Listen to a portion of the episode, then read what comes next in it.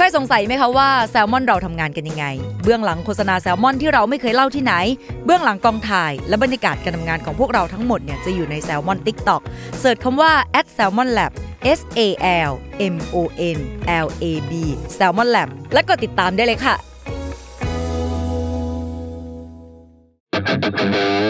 s a l ม o n PODCAST มัน สด อร่อย ก่อนจะเข้าสู่รายการนะคะ บอกไว้นิดนึงว่ารายการของเราเนี่ยดูดวงตามลัคนาราศีนะคะสำหรับใครที่อยากทราบว่าลัคนาราศีคืออะไร สามารถไปฟังได้ที่ EP 1 เลยเนาะส่วนเว็บที่ใช้คำนวณลัคนาราศีนะคะ ก็คือ w w w m y h o l a c o m นะคะ เข้าไปได้เลยค่ะสตาราศีที่พึ่งทางใจของผู้ประสบภัยจากดวงดาว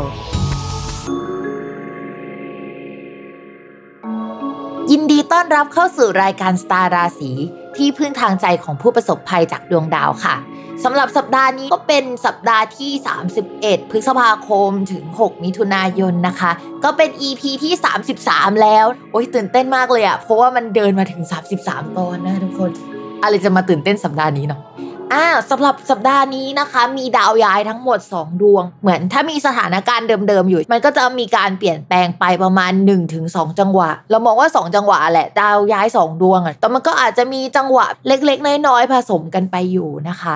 สำหรับดาวที่ย้ายในสัปดาห์นี้เนี่ยก็จะเป็นดาวศุกร์ดาวศุกร์เป็นดาวที่เกี่ยวข้องกับการเงินโดยตรงนะคะ ใครที่เทรดคริปโตคริปโตนะคะ อยู่ในแวดวงเกี่ยวกับการเงิน อยู่ในแวดวงเกี่ยวกับ บิตคอยแล้วก็พวกหุ้นต่างๆ จะต้องให้ความสนใจเรื่องดาวศุกร์เป็นพิเศษ ทุกครั้งที่ดาวศุกร์มันไปอยู่ในมุมหรือว่าองศาหรือร่วมกับดาวอื่นๆอะมันจะมีอีเวนต์สำคัญนะคะ ยกตัวอย่างเช่นคราวที่แล้วดาวศุกร์อยู่ฝั่งตรงข้ามกับราหู ถ้าใครจำเรื่อง GameStop ได้นะคะ ก็จะเป็นช่วงเวลานั้น แต่ว่าสำหรับช่วงที่ผ่านมาหลายคนก็คงจะเห็นว่าพวกคริปโตเอยบิตคอยเอยมันขึ้นขึ้นลงลงเยอะใช่ไหมซึ่งมันเป็นช่วงที่ ดาวศุกร์ไปเจอกับราหูอีกเหมือนกัน แต่ว่าคราวนี้เขาไม่อยู่ฝั่งเดียวกันนะคะ ก็มีแนวโน้มว่ามันจะมีข่าวลือข่าวลวงอะไรเต็มไปหมดเลยนะคะ ผสมกันไป คือมันมีการปั่นกระแสมีการแปรปวนค่อนข้างเยอะเหมือนฝนฟ้าขนองในช่วงนี้นะคะ มันไปทางเดียวกันหมด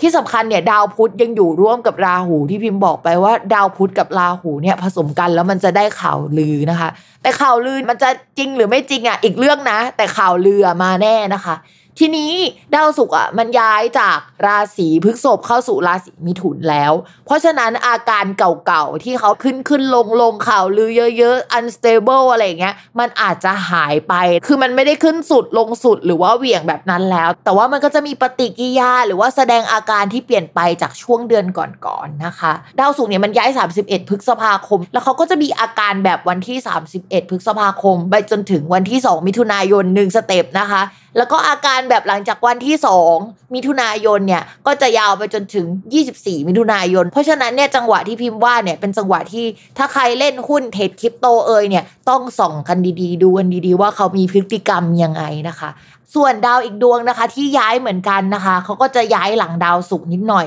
คือดาวศุกร์อะย้ายในวันที่ 31 พฤษภาคม ย้ายเข้ามาสู่ราศีมิถุนนะคะก็เจอดาวอังคาร เจอกันอยู่ไม่กี่วันนะคะ ดาวอังคารก็ย้ายหนีค่ะ จากราศีมิถุนเขาไปเข้าสู่ราศีกรกฎก็จะย้ายวันที่ 2 มิถุนายนนะคะ แล้วเขาก็จะอยู่ที่เนี่ย ถึงวันที่ 19 กรกฎาคม อันนี้คือภาพรวมพิมพ์รู้ว่าหลายคนนะคะช่วงนี้คือติดตามเรื่องคลิปโตเยอะใช่ไหมพิมพ์เห็นทั้งไทม์ไลน์พิมพ์ทุกคนพูดเรื่องเดียวกันหมดเลยนะคะ แล้วก็เรื่องอื่นๆอะรู้กันแหละว่าเรื่องอะไรอ่าแต่ว่าสำหรับหลังจากนี้พิมพ์ว่ามันก็จะไม่ชวัดเฉวียงขนาดนั้นแล้ว แต่ว่าก็ดูอาการกันไป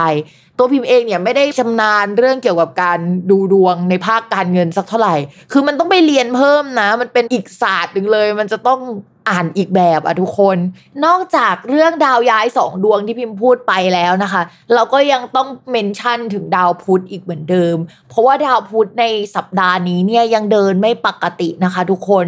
ปกติแล้วหลาย ๆ ครั้งที่ดาวพุธมันวิปริตอะมันจะวิปริตประมาณเกือบเดือน แต่ว่าสำหรับครั้งนี้เขาจะอยู่ในราศีเดียว แล้วก็เขาก็วิปริตนานหน่อยนะคะทำให้เรื่องเกี่ยวกับข่าวสารมันยังไม่ค่อยเคลียร์สักเท่าไหร่ ใครที่ยื่นเอกสารสัญญาอะไรเอ่ยอาจจะต้องเอากลับมาแก้ไขค่อนข้างเยอะนะคะ ช่วงนี้ทำอะไรที่มันอยู่ในหมวดดาวพุธอะเช่นการค้าขายการขนส่งคมนาคมการสื่อสารต่างๆอะค่ะ มันจะชะลอถอยตัวลงนะคะ ใครที่เป็นแม่ค้าเนี่ยก็อาจจะเซ็งๆหน่อยนะคะ เพราะว่าการรับสารการสื่อสารมันไม่ค่อยได้เรื่องสักเท่าไหร่ที่สำคัญมันอาจจะมีเจ้าของห้างแม้หรือว่าเป็นคนค้าขายอะไรใหญ่ ๆ เป็นประเด็นทางสังคมขึ้นมานะคะ มันเป็นไปได้ เพราะว่ามันเป็นดาวประจำตัวของคนค้าขายคนพูดนักพูดเลยนะคะ ช่วงนี้นะคะ ถ้าพูดอะไรก็ยังต้องระมัดระวังเหมือนเดิมนะ เพราะปกติแล้วเราอาจจะไม่ได้คิดแบบนี้เลย แต่ว่าพอช่วงนี้อยู่ๆเราอยากจะฟาดอยากจะฟันใครขึ้นมา แบบอยากจะพูด อยากจะให้เจ็บช้ำน้ำใจอะ่ะเออทั้งที่ปกติเราไม่ได้เป็นคนแบบนี้นะคะ เพิ่มเติมอีกดวงหนึ่งก็คือ ดาวเสาร์นะคะเขาก็ยังเดินไม่ปกติค่ะ ซึ่งอะไรที่มันอยู่ในวงการที่เกี่ยวกับการเกษตร อสังหาริมทรัพย์นะคะ แล้วก็พวกอะไรที่มันเกี่ยวกับทหงทหารเอ่ยก็มันก็อยู่ในแคตตากรีของดาวเสาร์การบริหารจัดการประเทศนะคะ อะไรที่มันดูใหญ่ ๆ เชิงโครงสร้างสเกลที่มันใหญ่มากอะที่มันเอื้อมไม่ถึงนิดนึง ถ้าเราเป็นคนตัวเล็กเราจะรู้สึกว่ามันโอ้ยมันใหญ่กว่าตัวเราอะค่ะ อันนี้คือดาวเสาร์เขาก็ยังไม่ปกติ เพราะฉะนั้นพิมพ์ว่าเศรษฐกิจภาพรวมหลังจากนี้เป็นสิ่งที่ต้องจับตามองแล้วล่ะ ตอนนี้เราอาจจะยังเห็นไม่ได้ชัดเจนสักเท่าไหร่ แต่พิมพ์มองว่าในเดือนมิถุนายนหลังจากสัปดาห์นี้เป็นต้นไปอะค่ะ มันจะเห็นชัดขึ้น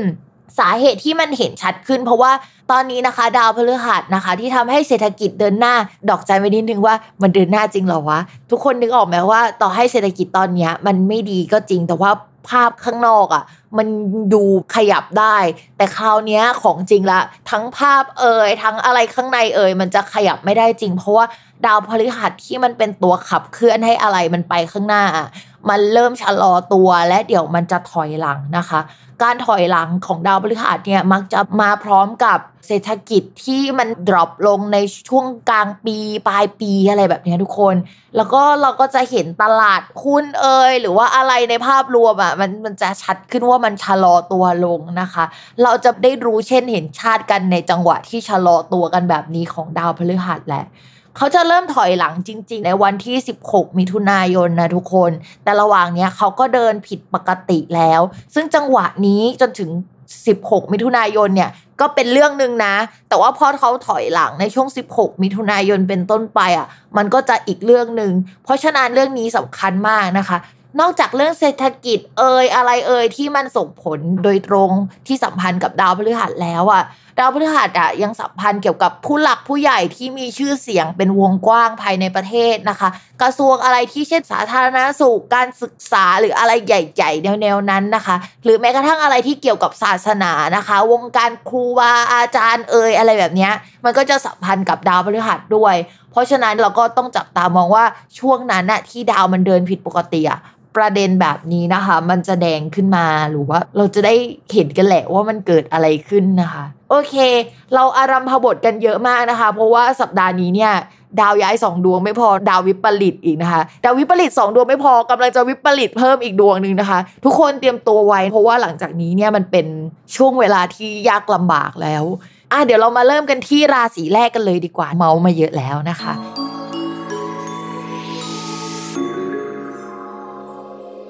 สำหรับลัคนาราศีตุลสำหรับสัปดาห์นี้พิมพ์ว่าเป็นโชคดีของราศีตุลมากขึ้นนะคะ เนื่องจากดาวประจำตัวมันออกจากช่องมรณะสักที มันก็จะทำให้อะไรในภาพรวมอะมันขยับไปข้างหน้ามากขึ้นนะคะ โปรเจกต์ใหม่อะจะเข้ามาแล้วล่ะ แล้วก็มันก็มีดาวเดินเข้าไปในช่องการงานด้วยนะคะ ช่วงนี้ก็จะมีโปรเจกต์เข้ามาแต่มันเป็นโปรเจกต์ที่มันพังๆจากคนอื่น หรือว่ามันถูกส่งต่อมาจากคนอื่นได้ แต่ว่าพิมพ์ว่าราศีตุลด้วยความที่ดาวประจำตัวมันไม่เคร่งเครียดอย่างช่วงที่ผ่านมาแล้วอะมันก็จะไม่หนักหนามากอะคือต่อให้เรื่องอะไรมันทุเลศทุลังขนาดไหน หรือว่างานมันเข้ามาแล้วมันน่าปวดหัวขนาดไหนอะแต่ตอนนี้เราแข็งแรงกว่าช่วงก่อนๆแล้วอะเนาะมันก็จะทำให้เรารับมือกับมันได้นะคะ